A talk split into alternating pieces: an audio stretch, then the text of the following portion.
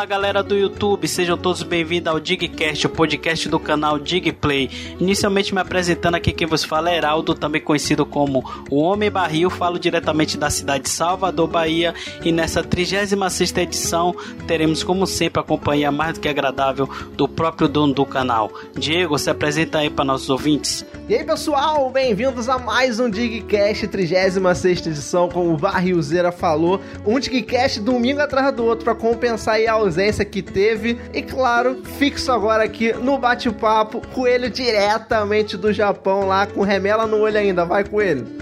Todo mundo dando boa noite, eu tô aqui dando bom dia. E aí, meus amigos, tudo bem com vocês? Muito obrigado por participarem de mais essa edição do Digcast. Hoje vai ser irado e eu acho que vai ser bastante polêmico essa, essa discussão de hoje. Muito obrigado aí, Barrilzeira. Valeu, Diegão.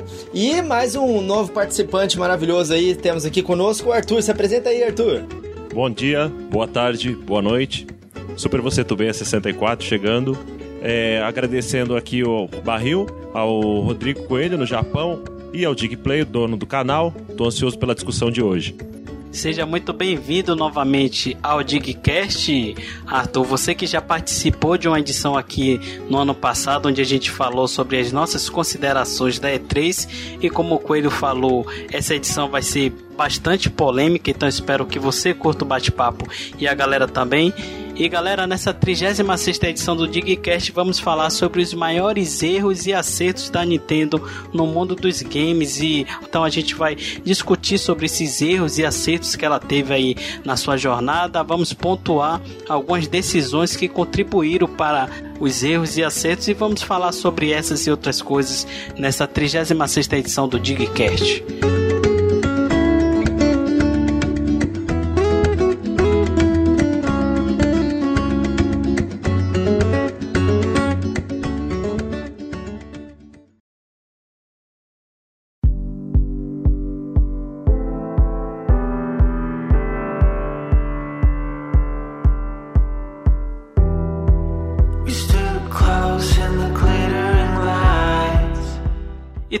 Lá começar o nosso bate-papo nessa 36 edição do Digcast e falar sobre um tema bastante polêmico. Vamos falar aqui sobre os maiores erros e acertos da Nintendo ao longo do tempo. Então, começando o nosso bate-papo aqui, vamos falar aqui sobre um dos maiores erros da Nintendo no mundo dos games, se não o maior erro que ela já teve em termos de console, que foi o Virtual Boy. O Virtual Boy ele foi lançado em 1995, não durou muito tempo no mercado, se eu não estou enganado, ficou menos de um ano e vendeu ali bem próximo a um milhão de unidades e foi um fracasso total de críticas e também de vendas. Não foi isso, Coelhão?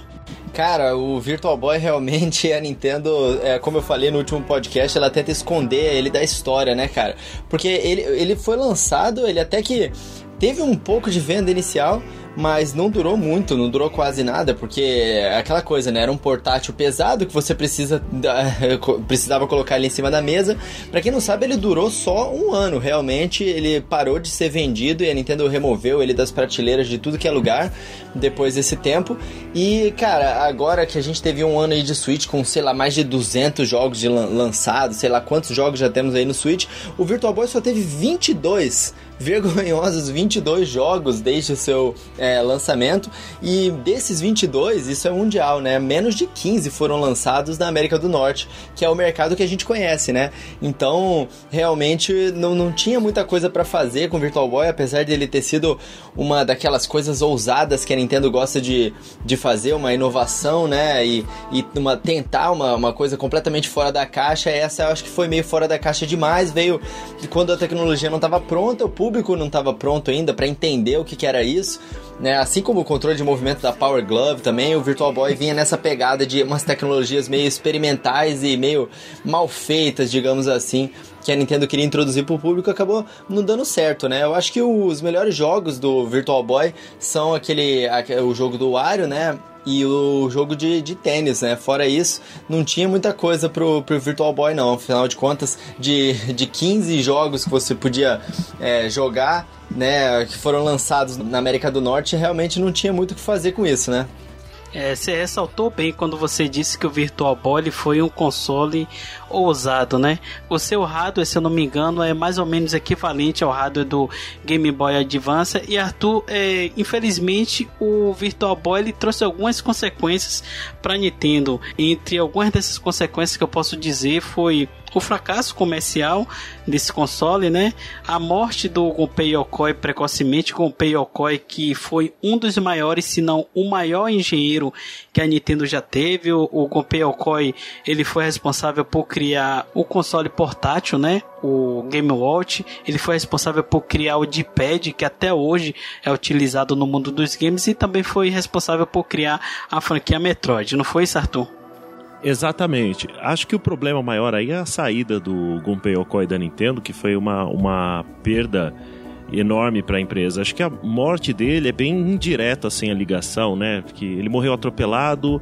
É, se não me engano, ele estava indo para algum algum procedimento de, de, de, desligamento da empresa, alguma coisa assim. Eu não me recordo. É porque, até porque existem várias fontes diferentes que dizem é, dão informações distoantes, né? O que a gente sabe é que ele foi atropelado. Mas o problema mesmo é ele ter saído da empresa, foi uma perda enorme para a Nintendo. Com certeza ele teria dado grandes contribuições depois.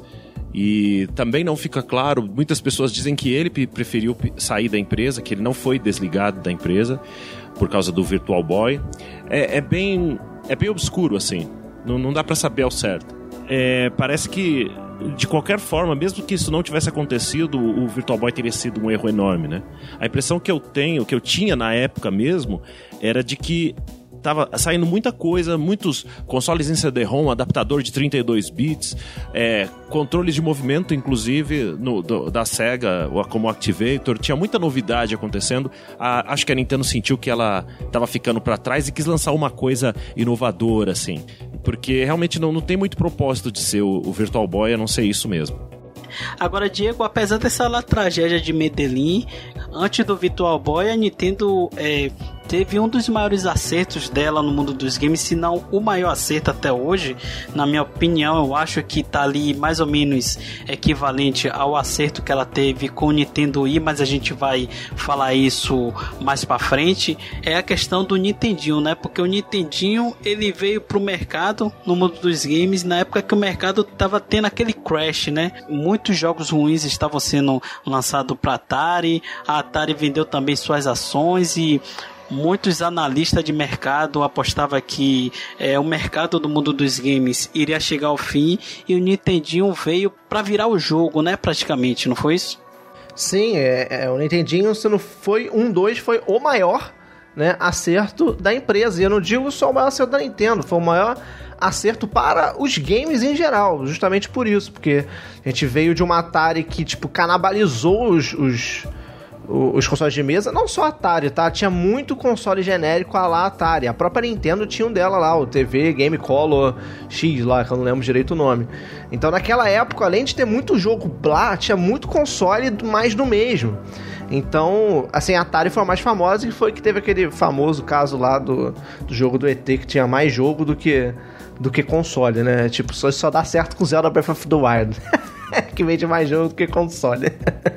Mas o Nintendinho foi, cara. Foi a, a, o grande tchan, foi o grande acerto da Nintendo. E para a indústria, hoje se a gente vive uma indústria. Logicamente que a gente não tem como prever, né? Assim, às vezes, de alguma outra forma, a própria Nintendo ou outra empresa poderia é, adicionar algum console, dar uma reviravolta. Mas ali, historicamente, naquele momento, o Nintendinho foi o maior acerto para a indústria em geral. E isso graças à qualidade do console, todo o jogo de cintura da Nintendo, porque o Nintendinho ele é o Family Computer, né? Ou seja, ele foi vendido assim como um sei lá, um, mais um brinquedo, computador de casa do que um videogame, porque o videogame estava saturado, a imagem do videogame estava saturado, e com a proposta de trazer jogos robustos, jogos que você via em arcade, né? Não era aqueles jogos simples, super é, é, de baixa qualidade, não. A proposta dele é trazer aqueles arcades lá para na sua casa. Então você vai poder jogar o Donkey Kong, o Mario Bros, etc. lá na sua casa, é, naquele console. Então,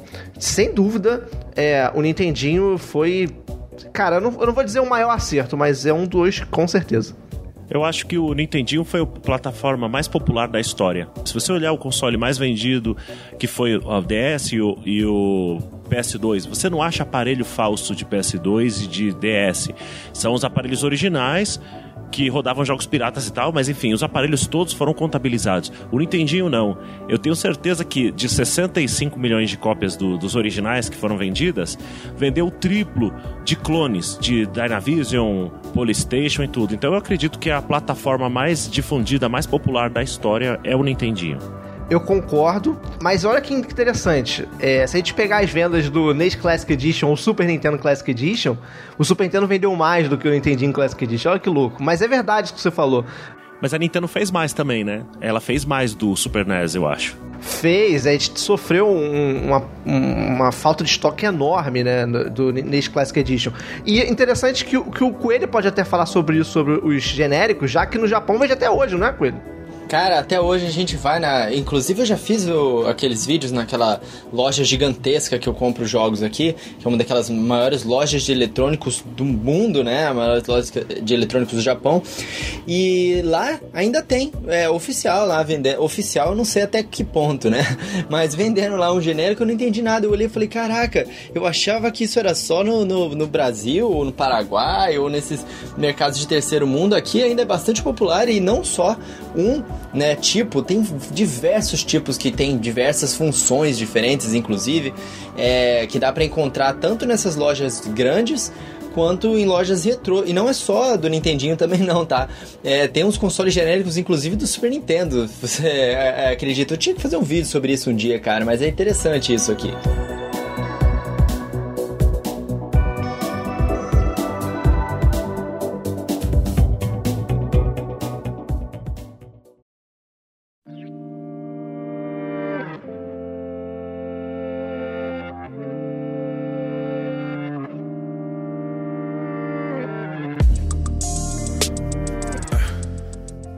Agora, avançando um pouco aí no tempo e falando sobre um outro grande acerto da Nintendo, que na verdade ela só fez dar seguimento ao sucesso do Nintendinho, foi o Super Nintendo, né? O Super Nintendo ele trouxe algumas inovações, trouxe alguns jogos exclusivos de peso e foi um sucesso de crítica. E aqui no Brasil, se eu não me engano, teve até uma pesquisa que o Super Nintendo ele foi ele é o segundo ou o primeiro console mais querido dos brasileiros por, pelo fator também da nostalgia. Não é isso, Dignão da Bahia? Ah, o Super Nintendo é. A gente fala suitão da massa, grande abraço, Koguma. Koguma, pelo amor de Deus, você tá chutando isso com certo computador e faz vídeo pro teu canal. Tá, a gente tá em abstinência, cara. A gente tá em abstinência. Como o Koguma diz, porque o suitão da massa, né? O Super Nintendo é mais da massa ainda, né, cara? Não tem um que não gosta de Super Nintendo. O cara que fala que não gosta de Super Nintendo, ele tá só falando pra hatear, porque no fundo ele gosta de jogar aquele Mario World, aquele Donkey Kong, Mega Man, cara. O Super Nintendo é querido. Eu acho que talvez até por isso, além dos estoques, né, do, do que a gente comentou, talvez até por isso o Super Nintendo Classic Edition tenha vendido mais do que o NES Classic. Porque por mais que o Nintendinho tenha sido revolucionário, todo mundo é, é, queria ter um e o fator nostalgia é muito grande, não só o console Super Nintendo em si, mas os jogos eles são de uma qualidade absurda, né?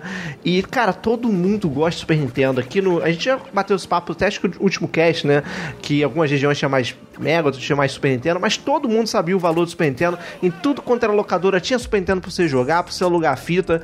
Então, cara, é, Super Nintendo é um console muito amado. Você vê que muita gente hoje que não sabe nem o que é Switch. Ainda mais na época do Wii U. Que não é Switch, não, porque o Switch tá muito em evidência agora. Mas na época do Wii U, não sabia nem que era o Wii U. Aí a Wii, ah, o Wii é aquele de baixar o bracinho. Mas quando você fala Super Nintendo, Mario hoje, o cara. Nossa, como eu jogava isso, entendeu? Então, cara, Super Nintendo é o poder.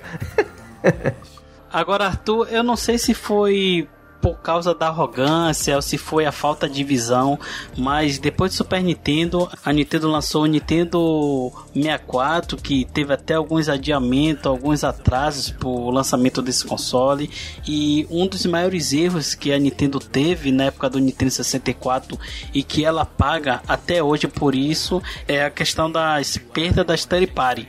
Mas isso foi devido é, a Nintendo continuar utilizando o cartucho onde alguns analistas, algumas empresas de third party já estavam migrando para o CD-ROM e a Nintendo continuou utilizando o cartucho no Nintendo 64, que na minha humilde opinião foi um grande erro da Nintendo e a própria história tá aí para comprovar isso, né, isso, Arthur? Exato. É, Bom, eu sou. É, para mim é difícil falar disso porque eu realmente gosto dos cartuchos do Nintendo 64. Não consigo imaginar ele com CDs. É, eu sei que teria sido completamente diferente a história, talvez ele tivesse vendido mais, mas eu gosto dele do jeito que ele é. Mas assim, é fato que isso foi, digamos, a gota d'água. A Nintendo tinha já alguns problemas com, com as third parties na época do Super Nintendo. Por exemplo, tem aquela história do Romance Saga 2 no Super Famicom, a Square queria um cartucho maior, com uma capacidade maior para poder colocar o jogo inteiro. A Nintendo negou esse cartucho porque ela é que fabricava os jogos, né? E ela negou o cartucho para Square, mas forneceu o mesmo cartucho que a Square queria para a Enix fazer o Dragon Quest V. A Enix era concorrente da Square na época, então isso pegou muito mal para Nintendo. A Square ficou já com, com um problema com a Nintendo por causa disso, mas seguiu a parceria. Aí a gota d'água foi realmente cartuchos do Nintendo 64. Eles queriam colocar, queriam fazer um jogo grande com apresentações em CG, que é o Final Fantasy VII, e a Nintendo simplesmente ignorou os pedidos deles e fez cartucho, um cartucho com baixa capacidade e alto custo.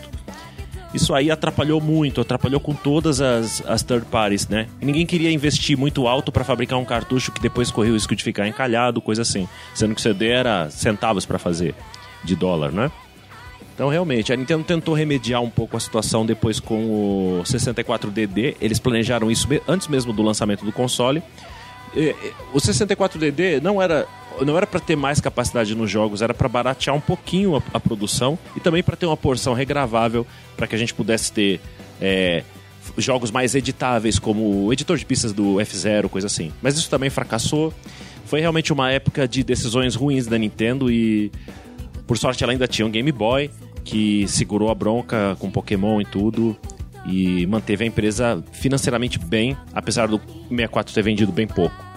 Pois é, com essa decisão do Nintendo 64 continuar é, utilizando esse cartucho que como eu já havia falado aqui, as outras empresas já utilizavam o CD-ROM, a gente viu aí o Asteri Party praticamente é, saindo da Nintendo e até hoje a gente tem um reflexo disso, não é isso, Coelho? Inclusive, a gente estava conversando aqui um pouco antes de gravar, falando sobre a questão do Nintendinho, que a Nintendo era muito autoritária e que a Nintendo era quase. É, colocava quase uma ditadura, né? Porque ela tinha vários critérios de, de qualidade para uma empresa de third party lançar o seu jogo na plataforma Nintendo, mas uma das grandes consequências desse grande erro que a Nintendo teve em continuar com os cartuchos na era de 32 bits barra 64 bits foi a perca das empresas de third party e até hoje a gente vê um reflexo disso no Nintendo Switch. Cara, o, realmente, a, na verdade, o que a Nintendo foi fazendo foi construir, é, foi, foi aos poucos cavando a própria cova com as third parties, né? Começando no Nintendinho, a Nintendo tinha um monopólio, ela podia fazer isso, né? Porque realmente é, não é nada diferente de um monopólio. Realmente, se você queria fazer jogos naquela época, jogos naquela época você queria ganhar dinheiro, você tinha que lançar para o Nintendinho. Então, não é que a Nintendo fazia controle de qualidade no, no Nintendinho, não, porque saía uma, uma coisa horrível atrás da outra, né, na, nessa época também. O que a Nintendo tinha era um controle de. Ela exigia que, a, que as empresas pagassem, se não me engano, eram 30 mil cópias, né? Lançassem 30 mil cópias do seu jogo se quisesse lançar para Nintendo, isso é um valor muito alto, entendeu? E os royalties da Nintendo, né? A, a, a parte que a Nintendo ficava para si também era muito grande. Então, assim, as empresas, ninguém gostava disso, mas fazia por obrigação. E aí, de novo, aconteceu isso no Super Nintendo, só que a Nintendo já começou a, a, a bambear um pouco das pernas, porque o Super Nintendo tinha, de fato, um concorrente muito forte, né? Que era o, no, no, caso do Sega Genesis, no nosso caso era o, o Mega Drive. E, e depois a, a, Nintendo continuou. Acho que foi a. Como você falou, a gota d'água foi a. A, a, válvula de escape para as empresas resolverem acharem um motivo para saírem da, da, da Nintendo que foi quando a Nintendo de fato terminou de cavar a própria cova, quando ela passou a perna na Sony criando lá o Sony PlayStation. Não sei se vocês sabem dessa história. É uma história um pouquinho longa, então não vou entrar muito detalhe aqui agora, mas a, a, Nintendo fez o, o a sua maior rival né, do, do Sony PlayStation e ela mesma passou a perna na Sony porque eles não conseguiram entrar num consenso de, de, desse mesmo problema de royalties. A Nintendo queria controlar muito, ganhar muito dinheiro com os royalties. No fim das contas, a, a Nintendo acabou fazendo isso aí e criou o, o Sony PlayStation e a, Play, o, e a Sony continuou com o projeto, fez o CD e aí o resto é história, né? As third parties preferiam colocar no CD, porque era mais, enfim, mais barato, a tecnologia podia parecer mais avançada, porque ele conseguia ter maior armazenamento, né? Então você conseguia colocar aquelas CGs é, maneiras, e aí a Nintendo lançou o GameCube, que é, não, não, teve uma estratégia de lançamento é, um pouco controversa, né? Que foi um videogame que acabou sendo lançado sem o Mario no lançamento, né? Teve o Luigi's Mansion, mas é, o GameCube entrou num, num processo de perda de, de, third parties e perda de, de mercado, né? Porque a estratégia da Nintendo com o lançamento dele foi é, bastante negativa e aí realmente as third parties pularam fora, né? Todas elas entravam um pouco é, no, no, lançamento do videogame, mas saíram todas. E agora finalmente a Nintendo está retomando, mas isso foi a, é, essa construção que a Nintendo teve ao longo do tempo aí de, da própria cova com as third parties, digamos assim. Maril, deixa eu só fazer um adendo aqui. É, referente ao 64 ainda, antes de passar pro GameCube, que é o seguinte, é, tudo isso que foi falado, eu concordo, referente a cartucho, a, Nintendo querer dominar demais, mas aquilo que a gente conversou em off, para mim foi necessário o controle da Nintendo e do, no Nintendinho, pela aquela, aquela tragédia que foi, que a gente já comentou, e no Super Nintendo também. Porque, cara, com o controle de qualidade da Nintendo, que eu já, já aluguei de jogo do Super Nintendo horrível. não é ruim, não. É horrível, entendeu? É, tipo, eu nunca mais me esqueço minha frustração de jogar Rei Leão, um jogo maneiro pra caraca, depois alugar Timão e Pumba, um jogo podre daquele.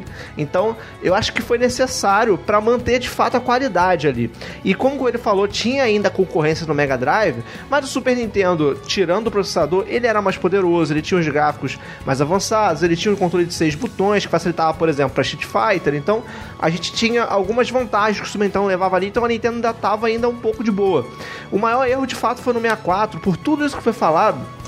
E cara, por mais que o Yamauchi tenha sido um cara do cacete pra Nintendo, eu acho que foi o maior erro da vida dele como gestor. Foi de fato o 64, porque, cara, o Yamauchi era um cara bizarro, ele era um cara, né, meio que eu. Todo mundo circula em volta de mim, o mundo é meu umbigo. E teve aquela cena épica que aconteceu com a Square, né, de. de enfim, de falar que não precisava deles, para nunca mais olhar na cara. E acredito que o Yamauchi deve ter feito isso com muita third party. Deve ter sido arrogante, é, então, é, é, em negociação, deve ter mandado todo mundo catar coquinha, eu não preciso de vocês. Ele falou isso, eu não preciso de vocês, fica o seu Final Fantasy pra lá, a gente vai ter o, o Ocarina of Time. Ok, o Ocarina of Time foi, né? Do cacete. Mas, é, eu acho que muito ali aconteceu pelo gênio de Yamauchi. Então, essa relacionamento de third party caiu muito por todo esse controle excessivo, essa gana da Nintendo por levar muito em cima do, do controle da Story Party e pelo relacionamento ruim devido a Yamauchi. Né? Eu acho que isso foi realmente o que fez explodir tudo. Entrando no GameCube, é, aí a Nintendo tentou correr atrás. Né? Ela tentou fazer parceria com a Capcom, parceria com a Konami, né? Com o teve Resident Evil 4, teve o Solid Snake Remake, é, Remaster. Só que, cara, já tava meio desgastado. Aí teve mais outro erro de mídia que foi o AMD. Mas aí a Sony já estava forte, já estava gigante no mercado. Então eu não sei até que ponto o AMD de fato foi um erro. Assim, foi porque a mídia era menor, mas a Sony já estava tão grande, sabe? Já estava tão robusta no mercado e que eu não sei se o, se o GameCube ele foi um erro por, por causa da mídia ou se realmente foi porque o PlayStation 2 foi um absurdo, gente. Foi um absurdo. É, na verdade, até hoje eu me pergunto, Diego, onde foi que a Nintendo errou com o GameCube? Eu tava até trocando ideia com o Arthur há muito tempo atrás. A gente já trocou várias ideias, Arthur, sobre o GameCube, sobre os jogos que saíram nele, sobre a época que ele foi lançado também. Mas, na sua opinião, Arthur, onde foi que a Nintendo errou com o GameCube? Você acha que foi na estratégia de marketing? Você acha que foi o, o mini DVD, no caso, a mídia que ele utilizou? Você acha que foi é, uma consequência do que já havia acontecido com o Nintendo 64 e a gente teve a Sony muito forte. Na sua opinião, aonde a Nintendo errou exatamente com o GameCube? Eu acho que no, no, GameCube mesmo ela não errou tanto assim, mas o Nintendo 64 já deixou um, um certo gosto ruim na boca do consumidor. Tinha alguns dos melhores jogos é, da história, mas tinha poucos jogos. A gente via na época. É, eu assistia muito programas de games na TV e comprava revistas, era 10 páginas de PlayStation e uma página com dois jogos do Nintendo 64. Era, era bem assim, então acho que igual aconteceu com a SEGA na época do 32X, Sega CD e Saturno, o público perdeu um pouco da confiança na Nintendo. E isso, claro, o que o Diego falou, o PlayStation 2 estava tão absolutamente forte que eu acho que qualquer coisa contra ele naquele momento teria ficado para baixo, sabe? O Dreamcast, por exemplo, era um console muito bom, tinha vários exclusivos de peso e saiu antes, mas ele foi aniquilado pelos anúncios, pela, pela propaganda absurda que a Sony fez do PlayStation. E eu não lembro, não sei se vocês é, já viram isso, a Sony mentiu muito, né? Ela inflou muito o, as informações sobre o PlayStation 2, né?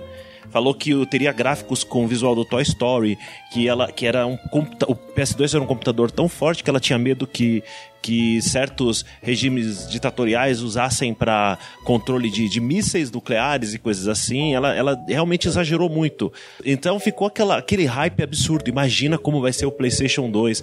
E o mercado ficou concentrado nisso. Também o marketing para cima do leitor de DVD, que era uma novidade na época, era uma novidade que deu, ao contrário do Blu-ray do PS3, deu certo. Então o público queria um, um leitor de DVD e o PS2 era isso. Além de ser o videogame mais poderoso, era um leitor de DVD e era barato. Então, competir com isso ia ser mesmo difícil pra caramba. Eu acho que a mídia não influenciou, a mídia do GameCube, o mini disco, não, não influenciou tanto. E assim, só adicionar que o Coelho e o, e o Diego falaram sobre o controle de qualidade da Nintendo desde o Nintendinho. Era isso que o, Diego, que o Rodrigo falou, era, eles cobravam royalties muito altos, é o que o Diego falou, eles exerciam muito controle. Então, assim, para quem não sabe, por exemplo, tem aquela produtora da Konami que é a Ultra Games. É, ca cada empresa, cada uh, publisher tinha que se virar para poder lançar os jogos, porque a Nintendo limitava completamente a quantidade de jogos, limitava a data de lançamento a quantidade que eles podiam lançar não podia ser pouco, mas não podia ser muito. Então eles ficavam completamente amarradas nas decisões da Nintendo. Eu não acredito muito em controle de qualidade, não. Eu acho que saiu muita porcaria, a gente vê no Angry Video Game Nerd quanto como o Nintendinho foi uma mina de ouro de, de jogos ruins. Eu acho que qualquer console, quando é o mais popular do mercado, ele fica cheio de, de jogos ruins. Não tem como escapar disso. Foi com PlayStation, PlayStation 2 também, com Wii. Sempre que o console é mais sucedido, ele fica cheio de lixo. E a Nintendo queria mesmo era só é, eu acho que a Nintendo, a visão, o, o, grande erro da Nintendo, de toda a história da Nintendo, é ver as third parties como concorrentes. Acho que isso é o ponto.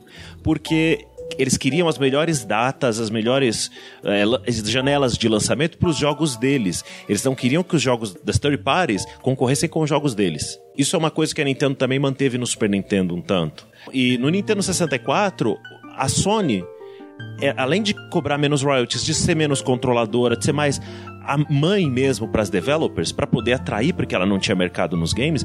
Além disso, ela dividia a informação preciosa com os developers para eles poderem tirar o melhor proveito do hardware do PlayStation. A Nintendo não fazia isso. A Nintendo tinha as engines dela de Super Mario 64, Ocarina of Time. Ela simplesmente passava o manual, pelo que eu li, difícil de entender bem básico, não se aprofundava muito. Ela proibia as empresas de usar certos microcódigos, que eram modos de jogo, modos de programação do Nintendo 64. Então, assim, o resultado dos jogos era perfeito nas, nas, first e second parties e era deixava a desejar nas third parties. Por quê? Porque depois do Super Nintendo, o desenvolvimento de jogos ficou complexo demais no Nintendo 64. É por isso que tinha tanto jogo third party de qualidade no Super NES, mesmo com todo o controle da Nintendo, e no Nintendo 64 já não tinha. Você via o jogo third, você já sabia que dificilmente ele teria a qualidade de jogos da Nintendo e da Rare. Porque a Rare sim tinha informação privilegiada de dentro da Nintendo, de engines e de otimizações que as outras empresas simplesmente não tinham. É assim, quer fazer o jogo? Faz aí, tal dev kit, se vira. É essa postura da Nintendo. Bom, é basicamente isso. Eu acho que ela mudou um pouquinho isso depois. De parar com essa visão de que jogos de third party são concorrência. Eu, eu até acredito que isso seja verdade, sim. A pessoa que, que compra um jogo third no PlayStation, às vezes deixa de comprar um first, first party. No PlayStation, o, o, o tipo presidente da empresa falou que a cada 10 jogos first que eles investem, só 4 dão retorno. Por quê? Porque a concorrência com third party é grande. Então eu entendo o ponto da Nintendo, mas eu acho que isso foi prejudicial, foi de maneira exagerada da parte dela. Acho que esse é o, é o principal erro de toda a história da Nintendo, desde o começo.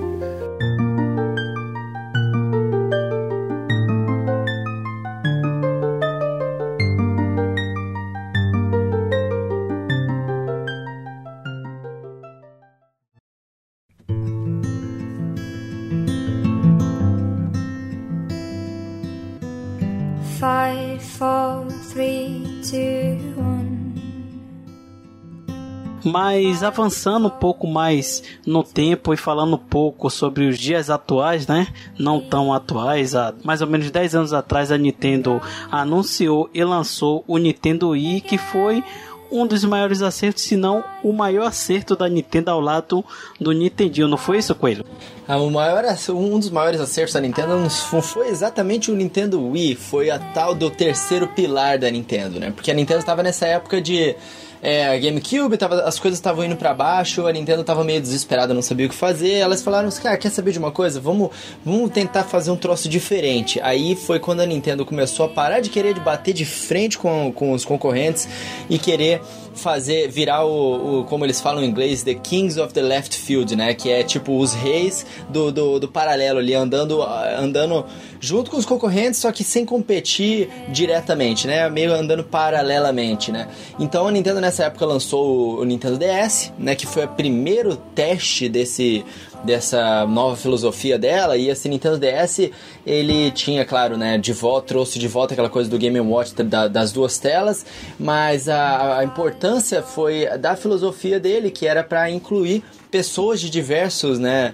é, meios, não só os gamers. Então a Nintendo inclusive lançou uma linha inteira de jogos feita para pessoas que não eram gamers, tipo, incluindo aquele o Brain Age, né, que a gente via é, velhinhos jogando o tempo inteiro aqui no, aqui no Japão, vi muita, muita gente jogando velhinho jogando Nintendo DS aqui no Japão. Enfim, o, a Nintendo iniciou essa filosofia de pensamento diferente dela que acabou resultando no Wii. E o Wii impactou o mercado de uma forma fenomenal, porque todo mundo começou a querer fazer é, coisas desse tipo depois do Wii, né? O Nintendo DS foi uma prova de conceito da Nintendo e aí o Wii veio arrebentando a boca do balão e aí todas as third parties quiseram voltar né, pra Nintendo. E realmente a Nintendo já tinha mudado bastante as filosofias dela. E ainda tinha uns erros, né? Porque a Nintendo é, tinha, tem um probleminha com online, né? Então, assim, para você lançar os jogos no eShop, numa época que o PlayStation 3 você já podia baixar os jogos completos, né? AAA da loja dela, no, no, no, no Wii, você não podia as, as empresas não podiam colocar jogos que tivessem mais de, se não me engano, 600 megabytes dentro do, do, do WiiWare. Então isso limitava bastante os jogos que podiam instalar, ser comprados é, online no Wii. Mas de qualquer forma, ainda foi uma plataforma que é, teve uma influência muito grande nas outras empresas, né? Por, pela, pela questão do seu conceito. E até hoje aí é um dos maiores, né, um dos produtos mais lucrativos que a Nintendo já teve. Na verdade foi o pulo do gato que a Nintendo teve, né?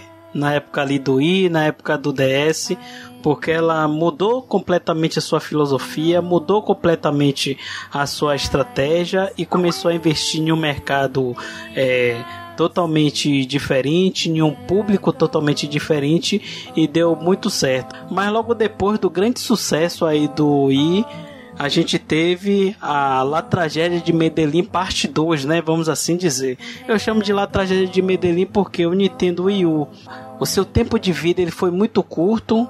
É, historicamente falando, foi o console de mesa que durou menos tempo no mercado na história da Nintendo, aproximadamente 4 anos, e é até difícil de a gente é, dizer qual foi o principal erro do Wii U, não é isso, Arthur? Porque na verdade foram diversos erros, né? Na apresentação, na proposta, é, nas estratégias. Foram erros demais para um console só. Você concorda?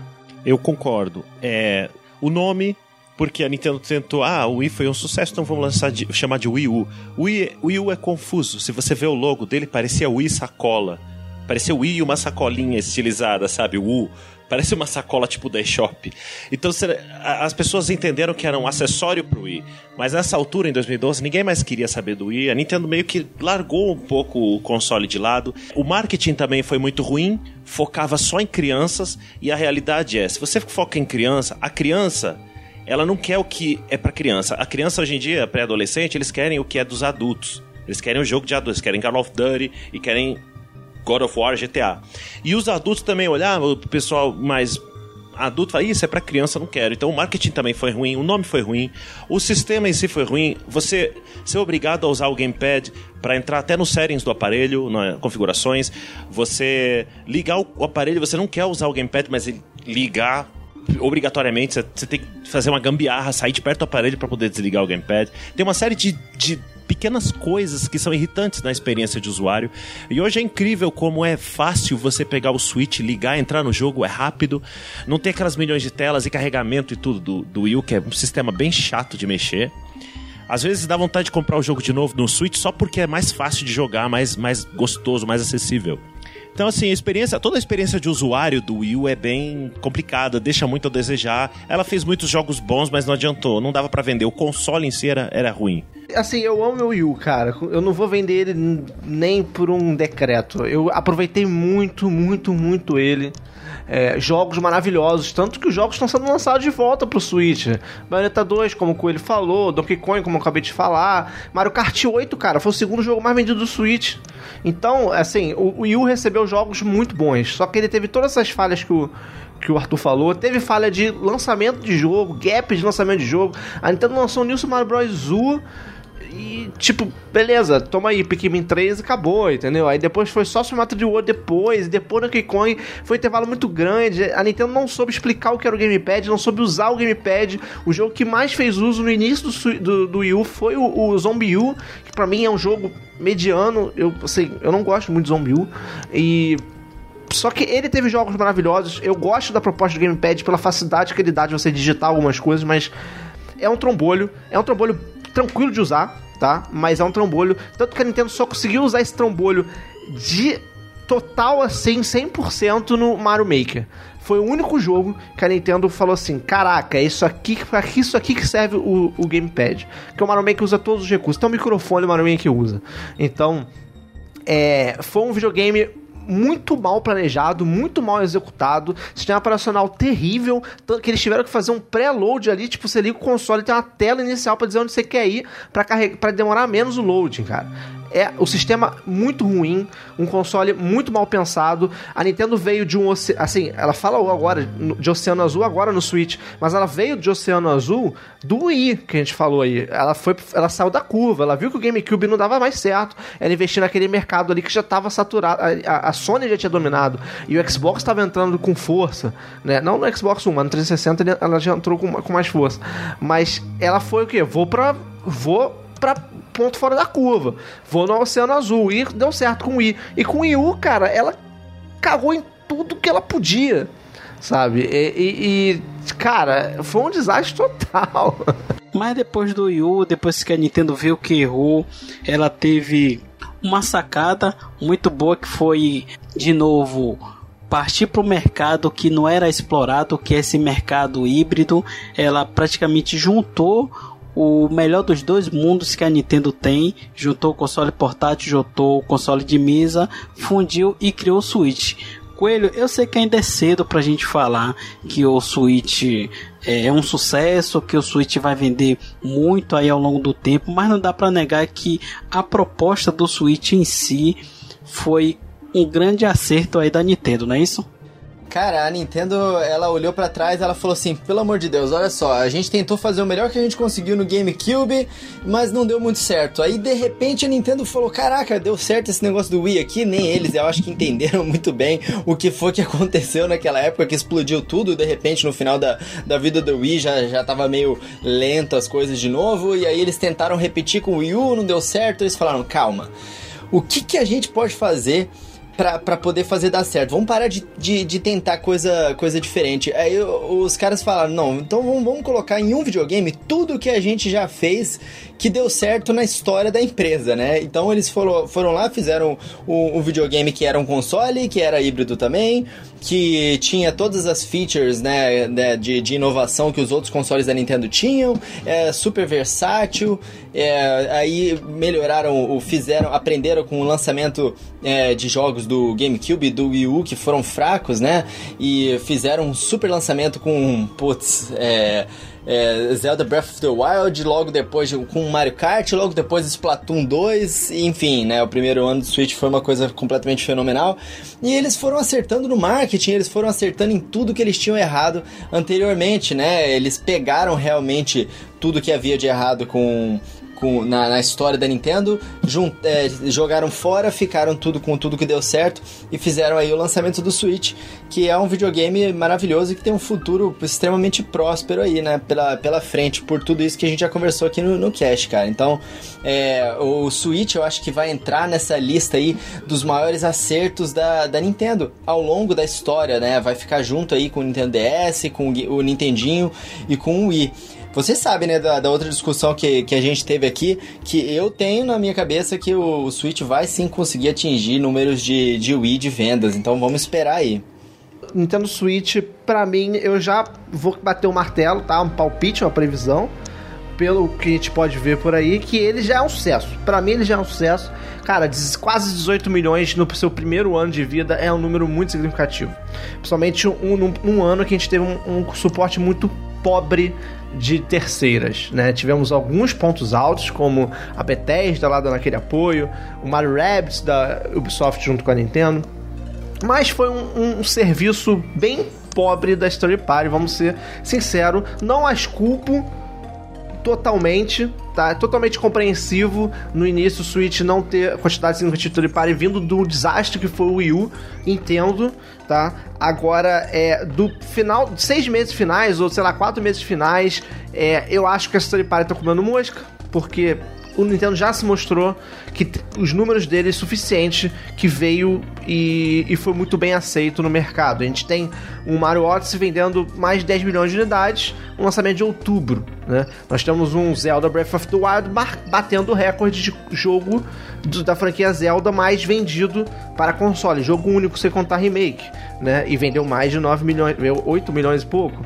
O Mario Kart 8 Deluxe que voltou vendendo mais de 9 milhões. Então todos os jogos lançados é, first party da Nintendo, seja nova IP ou não, vendeu mais de um milhão. Splatoon voltou vendendo mais de 5, 6 milhões, se eu não me engano. Até ARMS, que é uma franquia nova de pouca expressão, vendeu mais de um milhão. Kirby, menos de um mês, 1.3.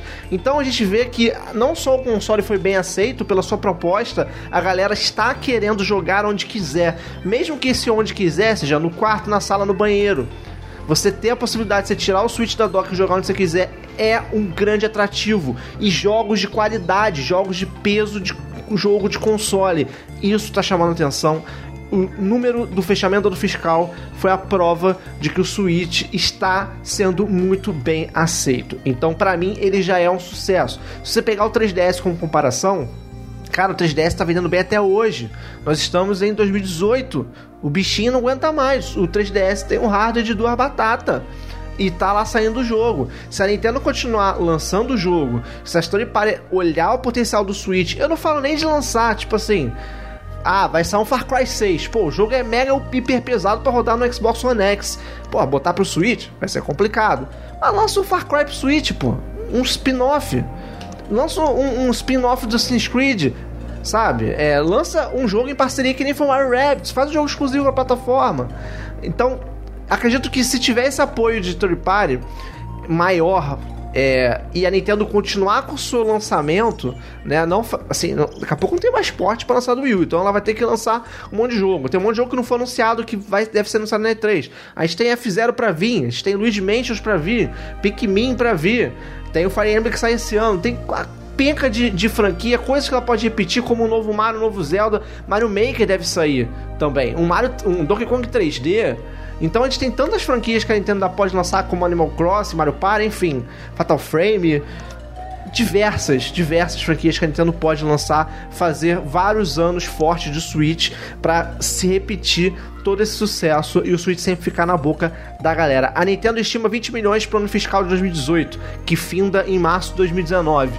E eu acho que a Nintendo vai conseguir alcançar esse número, porque já temos os Smash Bros anunciados e eu tenho quase certeza, assim, eu, meu palpite já falei diversas vezes que Pokémon deve ser anunciado nessa E3, então para esse ano ainda. Então, é, tudo depende dos jogos, mas se continuar no ritmo que tá, eu não tenho dúvida que o Switch já é um sucesso.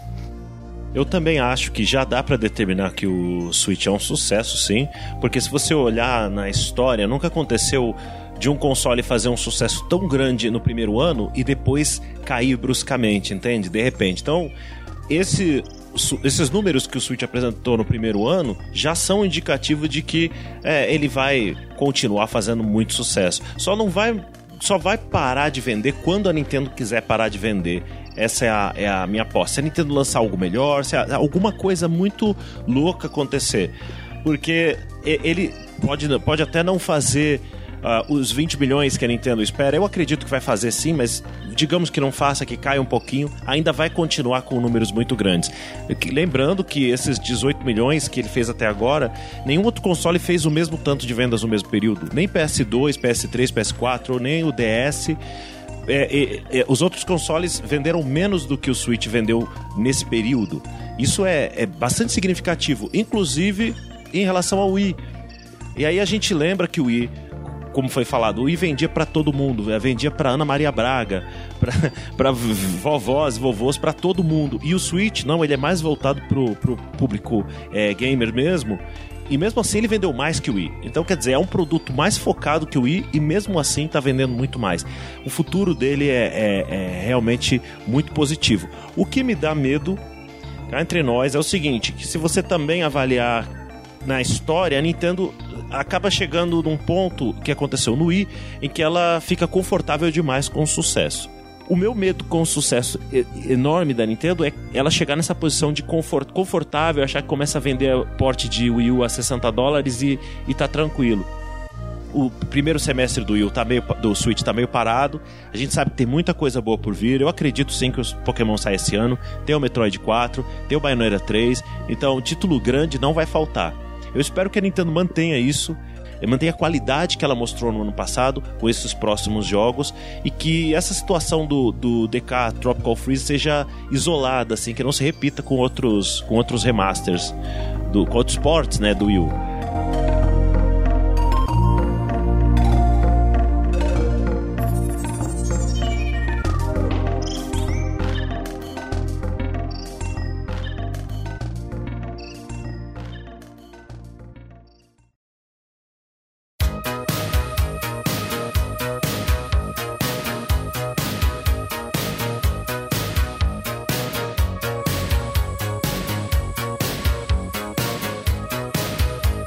Muito bem, galera, estamos chegando ao final aí a mais uma edição do Digcast. Já estamos na 36 edição. Parece até que foi ontem, né, Diego, que a gente resolveu criar esse podcast exclusivamente do canal Digplay para a gente trocar ideia sobre a Nintendo, sobre coisas que acontecem no mundo dos games.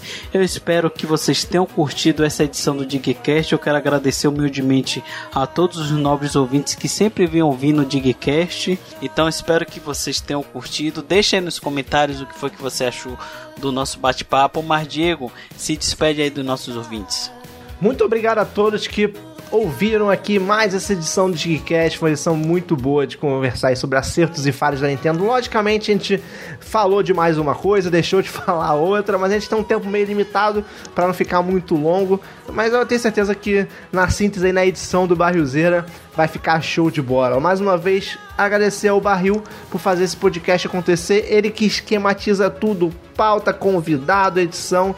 Barril é top, cara dos podcasts do brasileiro. Muito obrigado, Barril. Obrigado, Arthur, pela sua participação, por, ter aceitado o convite aqui mais uma vez de fazer parte de cast junto com a gente. E também obrigado ao Coelho, que já é da casa. E vai que é tu aí, Coelho, se despede da galera.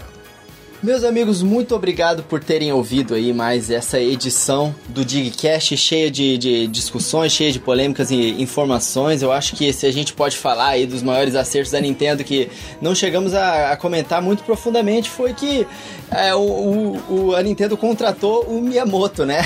Eu acho que talvez esse seja o de fato o maior acerto da Nintendo, que foi que causou é, a, o grande boom aí, da, inclusive da Nintendo nos arcades e no Nintendinho, né? E a, o Miyamoto também teve uma influência enorme na criação do, do DS, do Wii, do Switch, de todos esses jogos, essas plataformas que fizeram muito sucesso. Inclusive, foi o Miyamoto que deu o sinal verde para Pokémon, né? Porque era uma. Pokémon, é, na, na época, era, era um risco muito grande, né? Era um jogo caro para ser produzido, um jogo que demorava 5 anos para ser produzido, numa época que as, as empresas demoravam um ano para produzir para Game Boy. Mas o Miyamoto foi lá, acreditou no projeto e a Nintendo falou: então vamos lá, dar esse crédito. E fez o Pokémon, que também foi um dos maiores acertos da Nintendo. Então. Miyamoto, muito obrigado aí, Nintendo, por ter contratado esse cara que não tinha nada a ver com games nessa época. Então é isso aí, meus amigos. Com essa mensagem eu me despeço de vocês. Espero que vocês tenham gostado do podcast. Queria agradecer imensamente ao, ao Barril por organizar mais, a, é, mais essa edição, por ter trazido esse convidado mais do que ilustre aí, que é o Arthur do Super Você Tubê aí. E também ao Diegão, aí, o dono do canal, é, nosso ilustre protagonista aqui do canal Digplay. Muito obrigado aí pela, pela, pelo esse espaço e a gente vai ficando por aqui. Passem lá no Coelho no Japão pra gente bater um papo maneiro, ver as novidades aqui diretamente do, do Japão, o que, que vem acontecendo aqui, a gente conversar um pouco sobre Nintendo. E eu vou ficando por aqui. Muito obrigado a todos e vai lá, Arthur, faz, se despede aí da galera e deixa um jabá aí pro seu canal. Muito obrigado a todos que ouviram até o final. Obrigado ao Diego, ao Barril pelo convite. Obrigado, Coelho, pela excelente conversa também. E é, peço a todos que visitem lá o meu canal, tem vídeos esporádicos. Eu Super Você Tubeia 64. E é isso. Muito feliz de participar de novo do Digcast. Espero poder participar em novas oportunidades. Foi um prazer conversar com vocês sobre a Nintendo, né? Eu aqui agradeço mais uma vez a sua participação, Arthur. Inclusive, a gente teve vários desencontros, já era pra gente ter gravado essa edição há quase um mês atrás. Aconteceram diversos imprevistos, mas o importante é que a gente conseguiu gravar. Então eu agradeço mais uma vez por você ter aceito esse convite. Eu espero que a galera tenha curtido o bate-papo. Eu peço que a galera também deixe aí nos comentários o que foi que achou dessa edição. Eu sei que vai ter muitas pessoas que vão discordar e concordar das coisas que a gente discutiu aqui, mas deixa aí nos comentários, com moderação, é claro. Quero ressaltar aqui que estamos é, em fase final para disponibilizar aí um agregador de podcast para vocês ouvirem o Digcast através de um feed nos celulares de vocês. Mas enfim, espero que vocês tenham curtido a 36 edição do Digcast. Forte abraço a todos e valeu! Valeu! Tapa na pata do coelho para dar sorte, valeu! Valeu, obrigado a todos.